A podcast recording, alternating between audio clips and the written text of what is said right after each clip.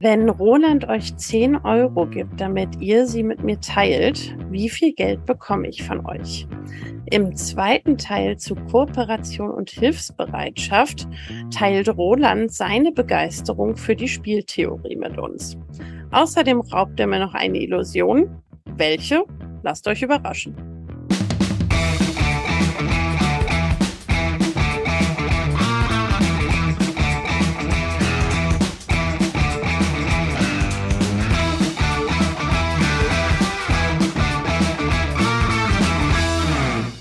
Hallo und herzlich willkommen zum Psychotrip. Roland und ich schauen uns in diesem Podcast die bunte Welt der Psychologie gemeinsam an und heute ist wieder eine Folge, die Roland vorbereitet hat dran. Und ihr erinnert euch bestimmt genauso gut wie ich. Der hat uns letzte Mal ganz schön hängen lassen in dem Thema Hilfsbereitschaft und Kooperation. Ich bin richtig gespannt, wie es heute weitergeht. Du hast ja schon einiges angeteasert mit dem Gefangenendilemma und mit Kriminalität Realitätsgeschehnissen, bei denen Menschen zuschauen. Also äh, knüpfen wir da an, wo wir beim letzten Mal mit dem Thema aufgehört haben. Äh, Roland, ich freue mich drauf. Sehr schön. Moin, moin. Ja, Hefte raus, Klassenarbeit. Was war das letzte Mal dran? äh, das Thema Hilfsbereitschaft Zweifel müsst ihr die letzte Folge nochmal hören und da sie sich so ein bisschen auf die Folge davor bezieht, äh, müsst ihr dann vielleicht noch ein bisschen weiter zurückgehen. Aber ähm, wir haben das letzte Mal gesprochen über zum einen kulturelle Einflüsse auf die Hilfsbereitschaft, ne? also warum es zum Beispiel schwierig ist, über verschiedene Kulturen hinweg ähm, das gleiche Experiment äh, zu machen und auszuwerten. Ähm, wir haben über ähm, Kinder gesprochen, ne? wie sich Hilfsbereitschaft im Kinderalter entwickelt und ähm, warum, ähm, nein, nicht warum, sondern äh, wie in einer Studie ähm, auch das Mentoring von Kindern, das heißt positive Rollenvorbilder, äh, einen Einfluss hatten. Der sozioökonomische Status. Ganz genau. Also die Diskussion um den sozioökonomischen Status, äh, da haben wir letztes Mal dann aufgehört. Ähm, und vielleicht erinnert ihr euch noch, es ging auch so ein bisschen um Spieltheorie.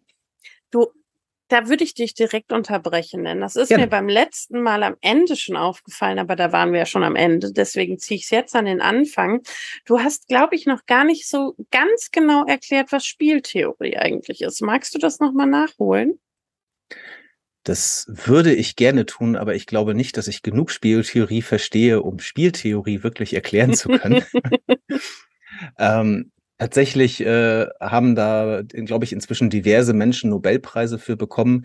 Ähm, das sind mathematische Modelle über ähm, letztlich Interaktionen, die man, wahrscheinlich ist selbst das schon falsch und man kann auch bestimmte Spiele wahrscheinlich auch alleine spielen. Ähm, es geht letztlich darum, Spiele zu definieren, die gespielt werden können und die in der Regel zumindest in dem, was wir uns jetzt bewegen, du merkst, ich bin da wirklich unsicher, weil ich bin mhm. da in die Tiefe eingestiegen. Ähm, in, wo wir uns jetzt bewegen, geht es darum, dass so ein Spiel üblicherweise einen gewissen Erfolg hat. Na, also eine gewisse Auszahlung für den, der es spielt. Na, und das kann ich definieren und da kann ich Spiele nach festen Regeln definieren.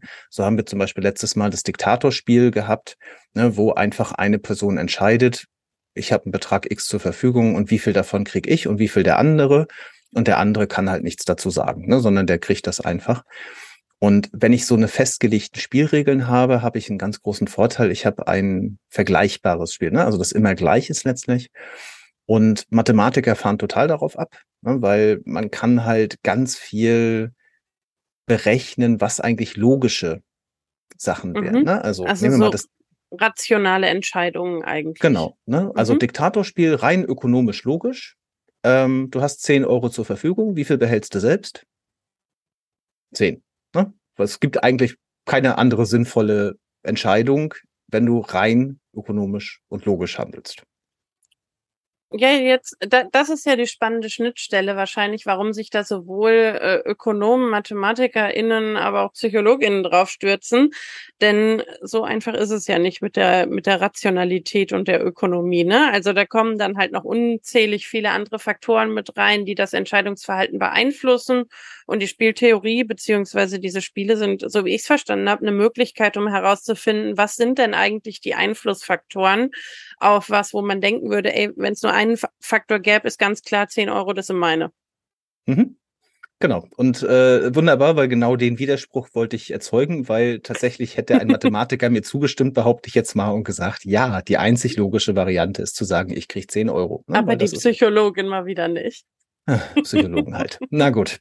Ähm, gut, aber wunderbar. Jetzt haben wir schon den ersten Einstieg, ähm, denn wir bleiben jetzt einfach mal bei der Spieltheorie, denn ich mag Studien mit solchen Spielen. Ähm, dieses Diktatorspiel hatten wir in der letzten Folge. Ne? Da schaue ich, wie viel gibt jemand ab, wenn er oder sie es eigentlich nicht muss. Ne? Aber zum Beispiel irgendwie sagt, ich möchte jemand anders was Gutes tun. Ähm, spannend wird's jetzt, wenn die zweite Partei auch einen aktiven Part übernimmt und ein gewisses Maß an Kooperation notwendig wird. Jetzt kommen wir zum Ultimatumspiel. Du entscheidest wieder, wie viel bekommst du, wie viel bekomme ich, aber ich entscheide, ob das Ganze überhaupt passiert. Ob ich sage, ja, damit kann ich leben, oder ob ich sage, nö, damit kann ich nicht leben. Und wenn ich sage, nö, dann kriegen wir beide nichts. Mhm. So. Das heißt, ähm, lassen wir wieder mal die Mathematiker sprechen. Was wäre jetzt erstmal der logische Weg? Neun und eins. Genau, wenn wir jetzt mal davon ausgehen, dass das die kleinstmögliche Teilungseinheit ist, ne, wäre genau das. Du bietest mir zehn, äh, ein Euro an ne, und ich nehme den natürlich an, weil ein Euro ist besser als kein Euro. Ne, und, und dann kommt das Menschliche wieder rein. Und das ja, Gegenüber sagt, für einen Euro mache ich es nicht. Was denkst du denn? Was ist denn so? Das, dieses Spiel wird wirklich sehr viel. Also äh, es wird üblicherweise genau einmal gespielt. Ne, das heißt, die Partner werden nicht irgendwie x-mal, äh, können sich aufeinander einspielen quasi, sondern üblicherweise spielt man es einmal. Ich glaube drei bis vier. Also ich glaube halbe halbe wäre kommt jetzt auf die moralische Ausrichtung und den Gerechtigkeitssinn an. Ne? Ich könnte mir auch vorstellen, dass es Leute gibt, die sagen halbe halbe, ansonsten nein.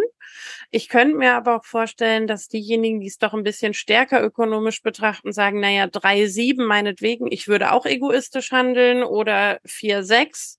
Aber ich glaube, darunter kriegt man nur noch wenige, die sagen, mache ich mit.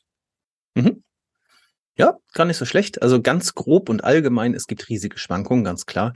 Ähm, werden Angebote unterhalb von 30 Prozent so im Schnitt von der Hälfte der Probanden abgelehnt. Mhm. Hm, so. Also ja, es geht immer weiter runter. Und die großen Schwankungen, also da geht's schon los mit Einflüssen vom, vom Geschlecht der, der Probanden, ähm, kulturelle Einflüsse, ist es hypothetisches oder echtes Geld? Ne? Das macht natürlich auch nochmal einen großen Unterschied, wenn ich das weiß. Und typische Erklärungen, du hast jetzt gerade schon so ein paar anklingen lassen, sind einmal Fairnessgedanke, ähm, auch die Bestrafung unsozialen Verhaltens. Ne? Mhm. Also ja, ich möchte einfach gar nicht, dass die damit durchkommt. Ne? So, das, das soll ihr wehtun. Ne? Und es ist mir völlig egal, ob mich das irgendwie einen Euro kostet. Ähm, und tatsächlich auch an vielen Stellen äh, der Erhalt von Gruppenprozessen. Das heißt, mhm. wenn ich das irgendwie in kleineren ähm, äh, kleineren Gruppen habe, ähm, dass ich eben nicht möchte, dass irgendjemand einen Vorteil über die anderen bekommt, ne? Oder so ein Zusammenhalt in der Gruppe dadurch gefährdet. Ne? Also auch wieder so ein soziales Thema. Ähm, Studien finden auch, dass Probanden zum Beispiel dazu tendieren, demjenigen mehr zu geben, der es sich verdient hat. Ne? Also wenn ich so eine Verdienkomponente damit reinbringe, ne, dann wird's ändert sich das zum Beispiel. Ne? Also es gab irgendwie Probanden, die mussten irgendwie ganz schnell drücken auf den Knopf und entsprechend haben sie dann bekommen, ja, du hast irgendwie zum Pot drei Euro beigetragen und dein Gegenüber hat fünf Euro beigetragen und jetzt teil mal auf, ne? Ist aber wahrscheinlich auch wieder stark kulturabhängig, oder? Also ich könnte mir vorstellen, dass in kollektivistischen Kulturen dieser Leistungseffekt nicht so stark zu Buche schlägt wie jetzt in individualistischen Kulturen wie unserer. Hm, sehr, sehr, sehr gut möglich. Ne? Also es ist, äh, es, ich wollte es jetzt nur als Beispiel reinbringen. Ne? Also wir sind jetzt, ihr merkt es gerade im Bereich eher Kooperation und weniger Hilfsbereitschaft. Ne? Aber hier zum Beispiel äh, findet man eben sowas wie eine Verdienstkomponente, auch dass man im Diktatorspiel weniger gibt, wenn man sich die Rolle des Diktators erstmal erarbeiten musste. Ne? Also ich habe es verdient, dass ich hier sitze, ne? also kriegst du auch weniger von mir. Ähm, genau, also soweit zum Ultimatumspiel. Und jetzt kommen wir noch zum Gefangenendilemma. Das ist sicherlich auch ein eher bekanntes Spiel. Ähm, und wir nehmen mal wieder uns beide als Beispiel. Das ist so schön einfach.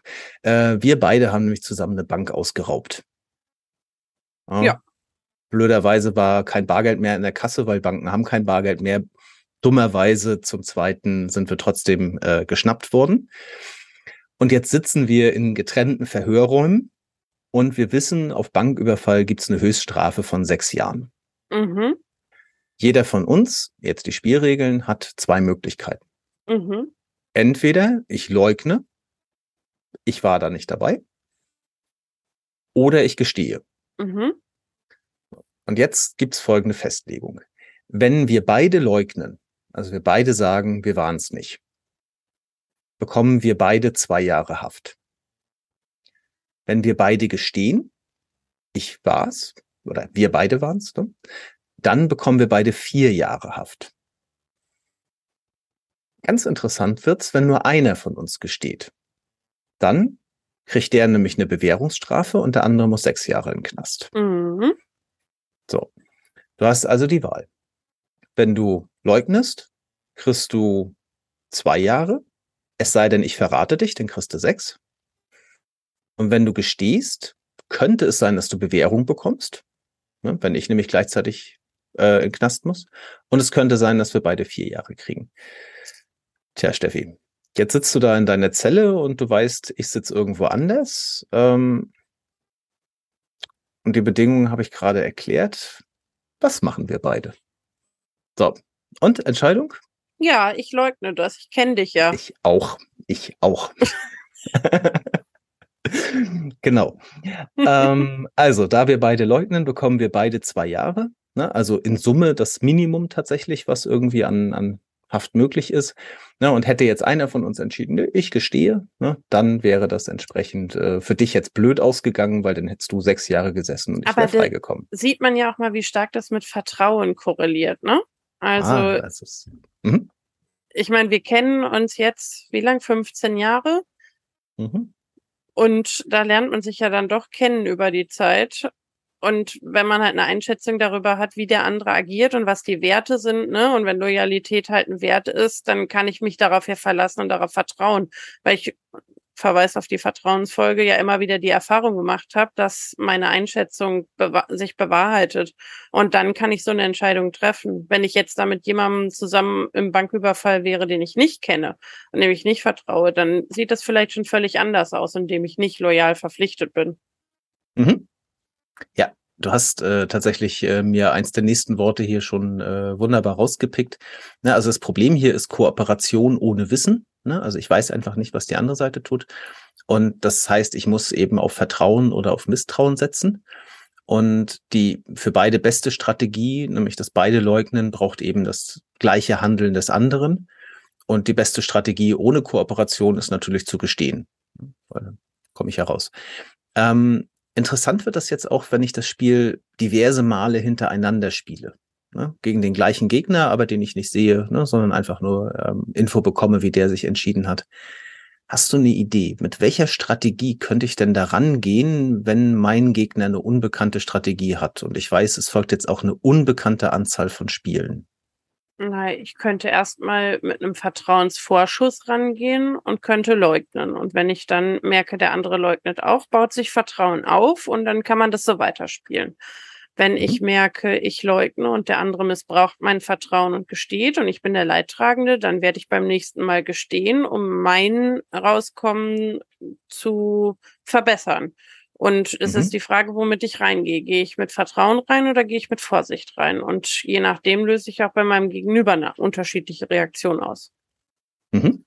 Ja, äh, du hast tatsächlich äh, so ziemlich die erfolgreichste Strategie für dieses Spiel beschrieben, nämlich die sogenannte Tit-for-Tat-Strategie. Ne? Also, ach, wie heißt das auf Deutsch? Jetzt fehlt mir das gerade. Ähm, ähm, So Auge um wie, Auge. Du, wie, du, wie, du, wie du mir, so ich dir letztlich.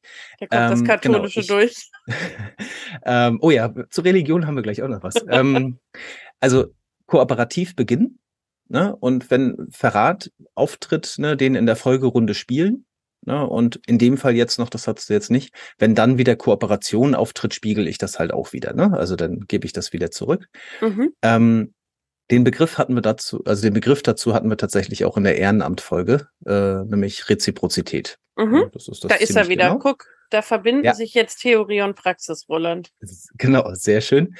Ähm, und es gibt jetzt, die Mathematiker äh, werden es verzeihen, wenn wir nicht tiefer reingehen, aber äh, dann gibt's halt ganz viele andere Strategien, wie ich rangehen kann. Ne? Ich kann aggressiv rangehen, ich kann sehr kooperativ rangehen. Ähm, gehen wir jetzt nicht weiter rein. Vielleicht eine Sache noch kurz. Äh, ich habe ja vorhin gesagt, unbekannte Anzahl an Spielen. Also du weißt nicht, nach wie viel Spielen das zu Ende ist. Ähm, warum ist das wichtig?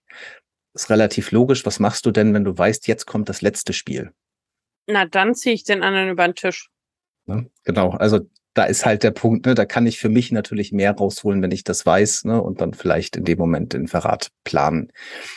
Ähm, genau, hat das praktische Relevanz, äh, habe ich einfach nur gefunden und das fand ich schön.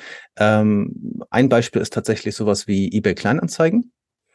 Ähm, weil ich muss einen Vertrauensvorschuss, also so einen Kooperationsvorschuss muss ich geben, wenn ich irgendwem Geld sende. Ja, und ich bekomme als Antwort hoffentlich Ware. Ne? Das ist halt so die Kooperation, die ich zurückbekomme. Ne? Und tatsächlich sitze ich da in so einem Dilemma. Ne? Ich weiß nicht, ob mein Gegenüber kooperiert. Ne? Und daher muss ich, wenn ich denn das Geschäft möchte, an dieser Stelle so einen Vertrauensvorschuss geben. Aber dann wäre doch eBay Kleinanzeigen eigentlich zum Scheitern verurteilt, weil du ja die Anzahl der Spiele kennst. Wenn du von einer Person nur einmal was kaufst, dann kann die dich ja radikal über den Tisch ziehen. Dann kann ja nur diese Plattform quasi ein Gegengewicht darstellen, wenn ich den schlecht bewerten kann und andere dadurch warnen kann. Das kann ich, ich kann den melden und so. Und ich glaube, es hat seinen Grund, dass auf dieser Plattform, ich war jetzt ewig nicht mehr drauf, aber da waren immer ganz viele Warnhinweise, dass man die Sachen doch persönlich abholen soll und so, weil, ne, glaube ich, auch einfach extrem viel Betrug darüber passiert, ja. Mhm. Ähm, immer noch ein anderes schönes Beispiel, das fand ich wunderschön tatsächlich. Ähm, Werbung. Ähm, jetzt nimm mal an, du hast ein Produkt und eine andere Firma hat ein ähnliches Produkt. Und du schaltest Werbung. Die andere Firma nicht. Ja, stelle so. ich mir vor. Genau. Ergebnis wird sein, du kriegst wahrscheinlich irgendwie, angenommen, es ist halbwegs vernünftige Werbung, ne, du bekommst mehr Kunden. Hoffentlich. Was macht also die andere Firma? Auch Werbung. Für wen ist das jetzt gut, dass ihr beide Werbung bezahlt? Naja, für den Werbeanbieter, beziehungsweise auch für die andere Firma, weil wir ja ökonomisch unabhängig sind. Also die hat einen Zugewinn, ich habe einen Verlust dadurch. Meine Kunden haben tatsächlich auch einen Zugewinn durch die Diversifizierung des Marktes und wahrscheinlich Wow, okay, okay, werden okay, die du- Preise auch sinken, weil wir ja in Konkurrenz zueinander treten. Also am Ende gewinnen durch diese Werbung viele, nur ich nicht. Immer so komplex mit dir. Ich wollte jetzt auf die einfache Antwort raus. Ne? Am Ende hat von diesen Firmen erstmal keine was davon. ne? Also beide bezahlen Werbung, sie teilen sich irgendwie die gleichen Kunden auf. Ne? Bloß jetzt müssen sie eben beide Werbung bezahlen. Man hätte auch Atomwaffen als Beispiel nehmen können. Das ist übrigens das Gleiche. Ne? Also du rüstest auf. Ne? Als Ergebnis, damit ich nicht verliere, muss ich aufrüsten. Und am Ende stehen wir beide mit so einem riesen Arsenal da.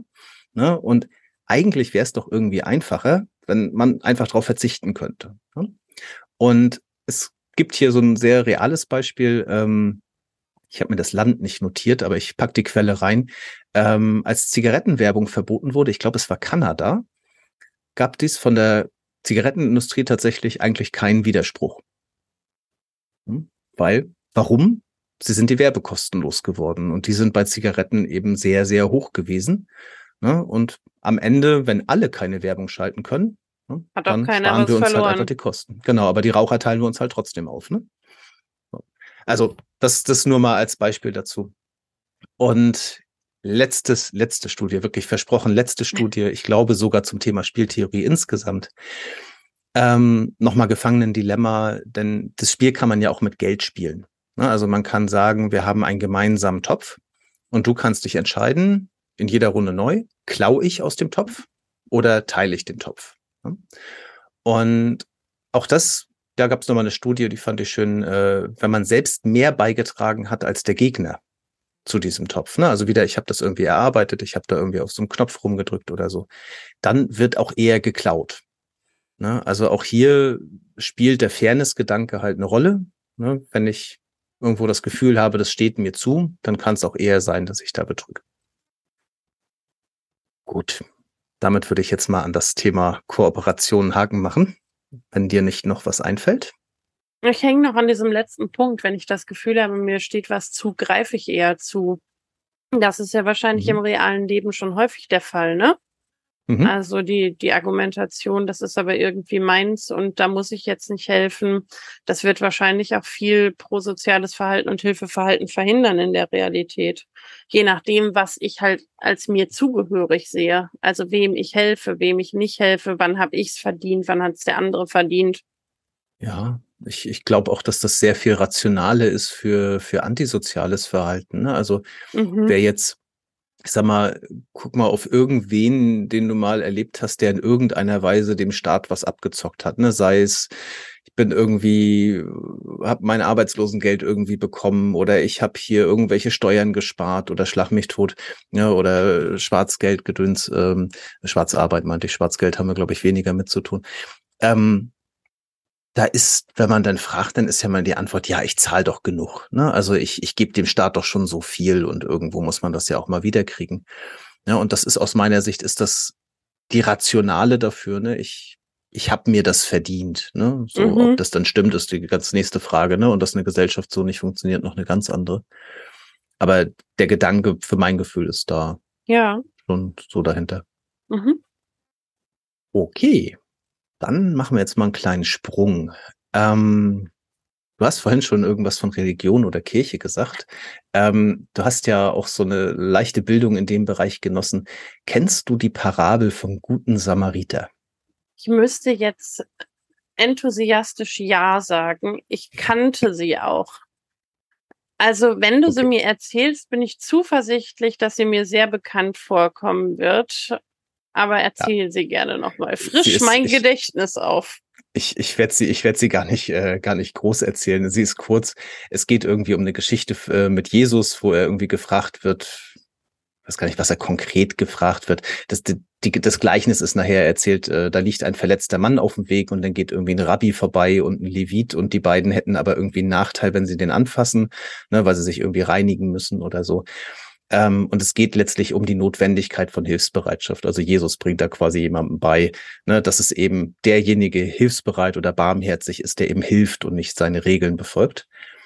Ähm, Genau, der Samariter war doch jemand, wo eigentlich alle ein schlechtes Bild von hatten und keiner erwartet mhm. hat, dass er helfen würde. Und diejenigen, wo erwartet würde, dass sie helfen, wie zum Beispiel äh, der, der Rabbi, Rabbi, war mhm. das, glaube ich, die haben nicht geholfen, weil es einen persönlichen Nachteil für sie gehabt hätte. Und Ganz der genau. Samariter genau. ist über seinen Schatten gesprungen und hat geholfen, obwohl niemand es erwartet hätte.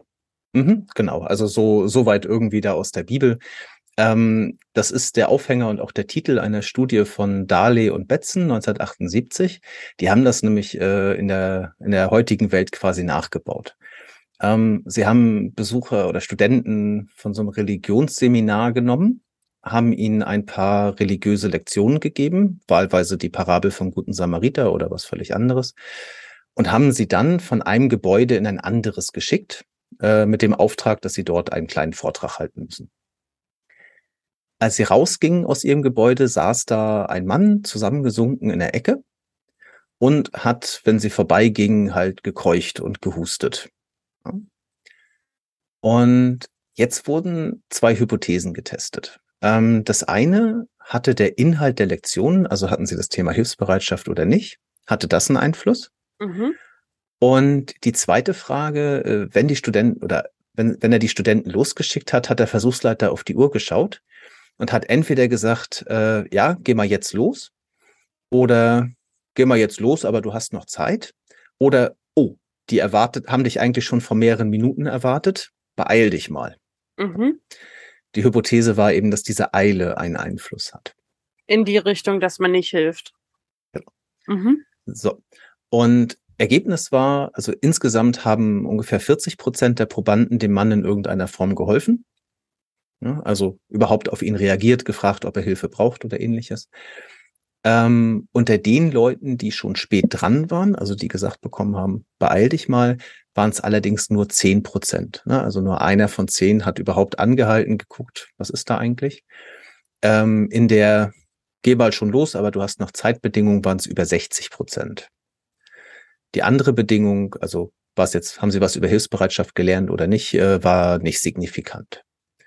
Ähm, ich fand das ein sehr, sehr schönes Beispiel, ähm, dass es eben nicht nur auf die Persönlichkeit ankommt, sondern eben sehr stark auf die Umstände. Das heißt, dieses Diese Thema, ich Situative. muss mich beeilen.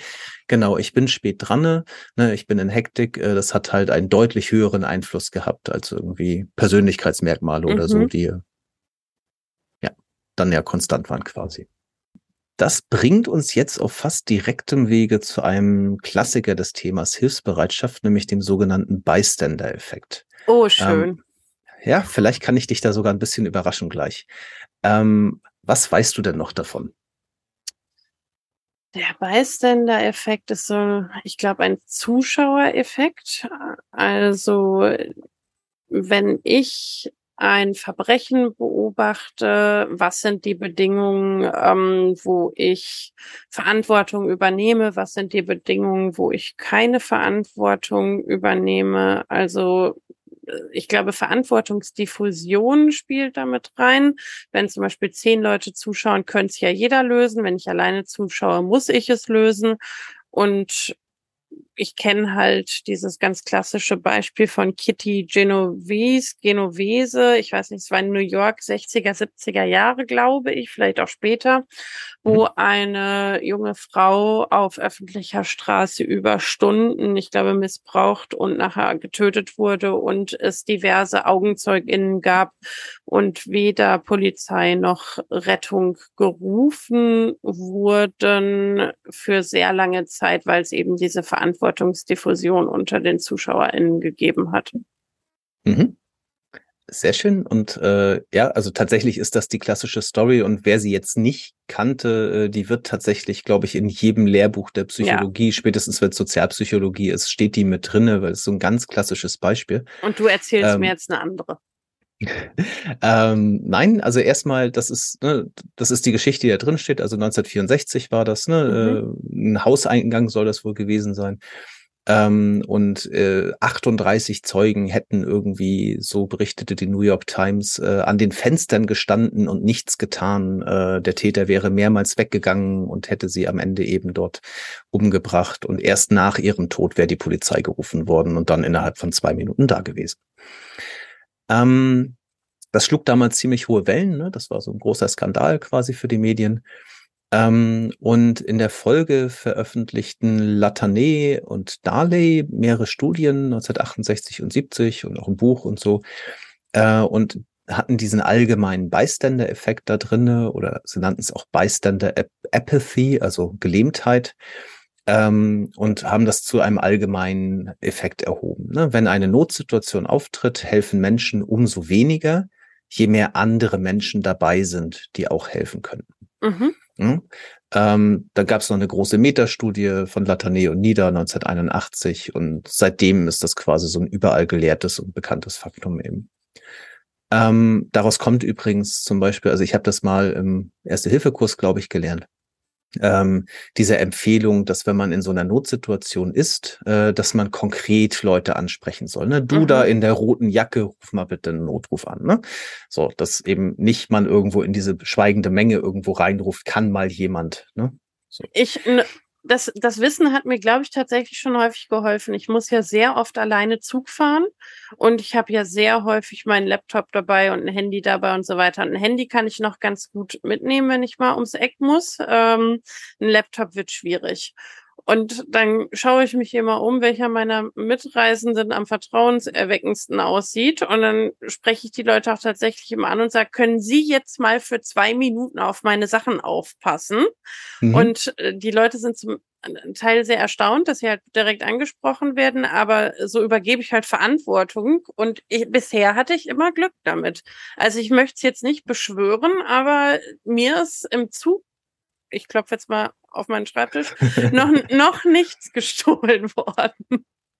Äh, wunderschön. Ich habe äh, ich, ich habe es nicht notiert, aber ich weiß, ich habe flüchtig eine Studie gestreift. Ich glaube, da ging es um Rio, ähm, wo irgendwie äh, jemand auf dem Handtuch ein Kofferradio hat liegen lassen und das wurde dann geklaut.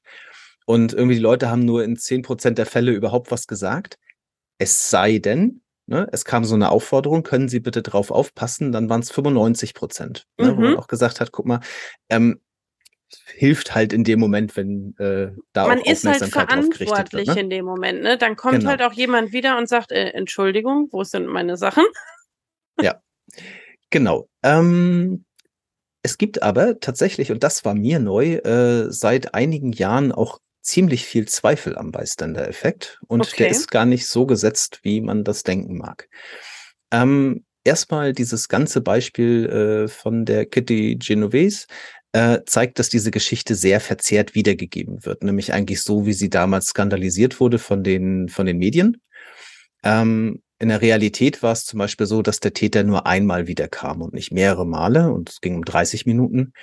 Ähm, diese zweite Begegnung, also er wurde dann vertrieben von jemandem, der aus dem Fenster gerufen hat, lass die Frau in Ruhe. Ähm, und diese zweite Begegnung spielte sich dann im Hausflur ab, wo eigentlich gar keine oder nur sehr wenige Zeugen überhaupt etwas mitbekommen haben. Die meisten Zeugen waren auch keine Augenzeugen, ne, sondern die haben nur irgendwo leicht was gehört. Und ähm, zumindest viele haben auch behauptet, sie hätten die Polizei angerufen wegen des Vorfalls, während der stattfand. Ähm, es gab damals noch keinen zentralen Notruf, es gab keine Aufzeichnung und die Polizei fuhr wohl sehr, sehr ungern in diesen Stadtteil, vor allen Dingen um drei Uhr morgens. Das heißt, ähm, ob das jetzt ne, so war oder nicht, lässt sich heute natürlich nicht mehr so ganz rausfinden. Aber was man, wenn man sich das nochmal genauer anschaut, auf jeden Fall sagen kann, ist, dass diese Geschichte von 38 Leuten, die am Fenster standen und einfach nur zugeguckt haben, dass das eher nicht so der Fall war. Ähm, dann gab es ja diese große Metastudie, die das den ganzen Effekt begründet hat. Ähm, das hat sich vor ein paar Jahren noch mal jemand angeschaut und hat einen Rechenfehler daran gefunden. Blöderweise auch an einer ziemlich zentralen Stelle. Ähm, wenn man den behoben hat, dann war es nämlich so, dass es mehr Hilfe gab, wenn mehr Personen anwesend waren. Zumindest, wenn diese sich der anderen Personen auch bewusst waren. Ne? Also sprich, es stehen zehn Leute um die Stelle rum und die wissen auch, dass da zehn Leute stehen, dann war die Hilfsbereitschaft tatsächlich erhöht und nicht gesenkt. Großer Unterschied. Ähm, und dazu habe ich dann noch eine große Studie gefunden von Philpott und Kollegen von 2019.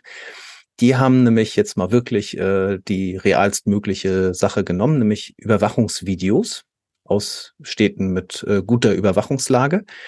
Ähm, und die haben insgesamt, ich habe die Zahl jetzt gerade nicht hier, aber es waren tausende Fälle von irgendwelchen ähm, Auseinandersetzungen, Konflikten äh, aller Art.